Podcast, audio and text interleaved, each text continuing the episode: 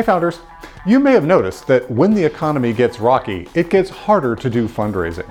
The irony is that many of the greatest companies have been founded during downturns. So today I want to talk about the specifics of how the downturn affects fundraising and ways to position yourself for maximum success during these times.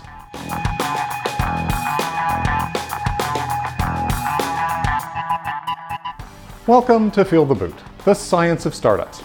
I'm your host, Lance Cottrell, and I'm here to help you navigate the nearly vertical learning curve you're going to encounter as you start your business. I know what it's like, I've been there myself, and I have helped countless other founders along their journeys. Let's start with a bottom line up front. Fundraising takes longer, valuations are lower, Investors are focused on revenue and they want to see you come out of the fundraising round with a longer runway than they did before. So, when the market in general is doing poorly, investors tend to get conservative and hesitant about making new investments. This is particularly true of angels who are going to be dominating your pre seed and seed rounds. And that's because they're taking money directly out of their investments, out of their retirement account, and they're watching the balance in that re- retirement account drop day by day, week by week, much less than it was a year ago when they were making investments. And it's very difficult psychologically to pull more money out of that at the bottom to stick into a high risk investment. Now, venture capital also becomes somewhat more risk averse, but they have less of an issue because they are spending other people's money, money that's already been committed. So they've raised their fund, they have the money on hand, they can actually take advantage of some of the things that happen in a downturn, but they still tend to be a bit more careful than they were before and perhaps focus more on follow on investments to the people they've already invested in rather than initiating new high risk investments. The next reality is you need to anticipate lower valuations.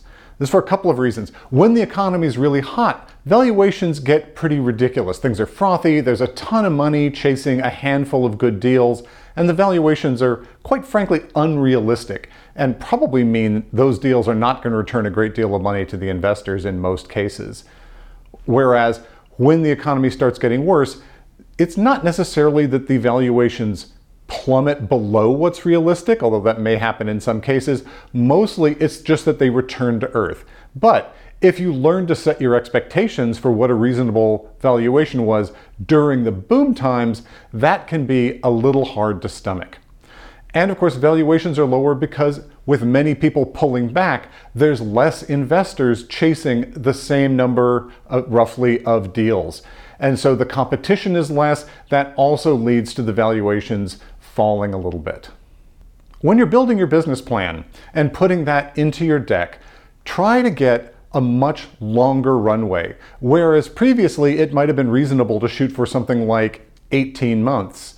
Now people would much rather see you have a runway that will take you uh, 24 to 36 months when you raise this round. Ideally, without necessarily raising a bigger round. It means being a little more conservative with your growth rate, scaling back the spend that you were planning. But they want to see you have that longer runway because they anticipate the economy may stay bad for a while. And so raising that next round will take potentially much longer than expected.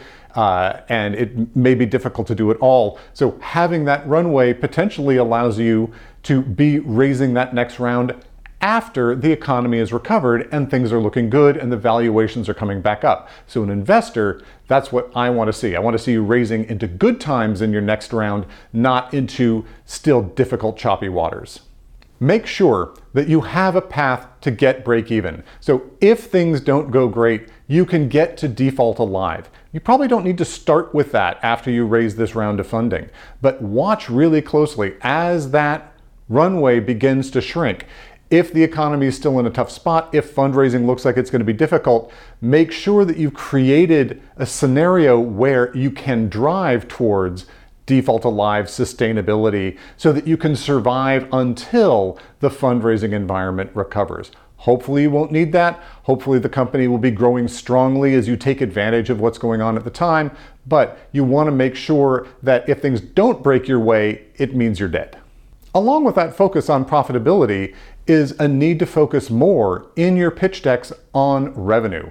When things are tough, eyeballs are no longer worth what they used to be, and investors are going to want to see your customers actually ponying up cash, not just attention.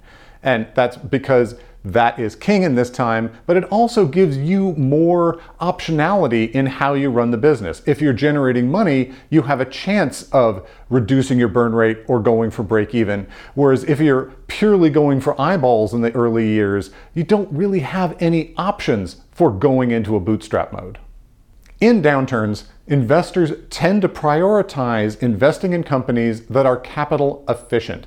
If you need a ton of money to be successful, that's a big negative, right? We prefer it if you can get there leanly. So if your initial business model required a big spend, see if there's ways that you can modify it to avoid that. If you're doing manufacturing, can you go to a contact contract manufacturer rather than building an entire factory? Now the unit economics might be better if you built the factory, but if you're going to need $20 million just to put up the building to produce unit 1, when things are bad, that's really scary because I doubt you're going to have follow on funding to be able to build that. So look hard at all of the details in your model to see if you can reduce the amount of money you're going to need beyond the current investment. Right? Because if you need to do another huge raise and valuations are bad, the current investors are going to get hugely diluted. So they probably won't even make that initial investment for fear of what happens in the next round. The more capital efficient you can be, the less risk there is for those investors. If you can, try to get to or near default alive right now, even before you raise the next round, because it does give you optionality. You never want to be raising money and negotiating over a barrel where you desperately need that money or you're in trouble. You're in a much better place if raising cash right now is a choice, not a necessity. And that gives you all the flexibility in the world. And as an example with Anonymizer, and I talked about this in the last episode, we had a big angel investment and an acquisition offer on the table. Both of those fell through, and we were able to survive because we could cut everything and get into that bootstrap mode uh, and extend our runway to infinity because it was a long time before any more money was on the horizon. Because we could do that, we were able to survive until we achieved the successful product market fit and could grow our way out. Thanks for watching this episode. I hope you found it useful and interesting. And if you did, please do the usual like, subscribe, ring that bell. It makes sure you see more content like this, and it makes a huge difference to the channel. I take it as a personal favor and really appreciate it. I encourage you to network with other founders. I've talked about this before the importance of having an, a group of other people that you can be honest and truthful with and bounce ideas off, uh, get mutual referrals and recommendations. I set up the Feel the Boot Founders Alliance. There'll be a link down in the description. There you'll find a bunch of other people who are along the same path and like this kind of content as well. If you've got personal questions for me, come to the uh, come over to feeltheboot.com and subscribe to our newsletter. Boot prints. Uh, in every episode, I include a link to get one on one office hours with me. I love talking to founders, it inspires most of these episodes. And if you want Feel the Boot on the go, you can get Feel the Boot as a podcast. Same content as all of these videos, just all audio on all of the major podcast aggregators. Until next time, ciao.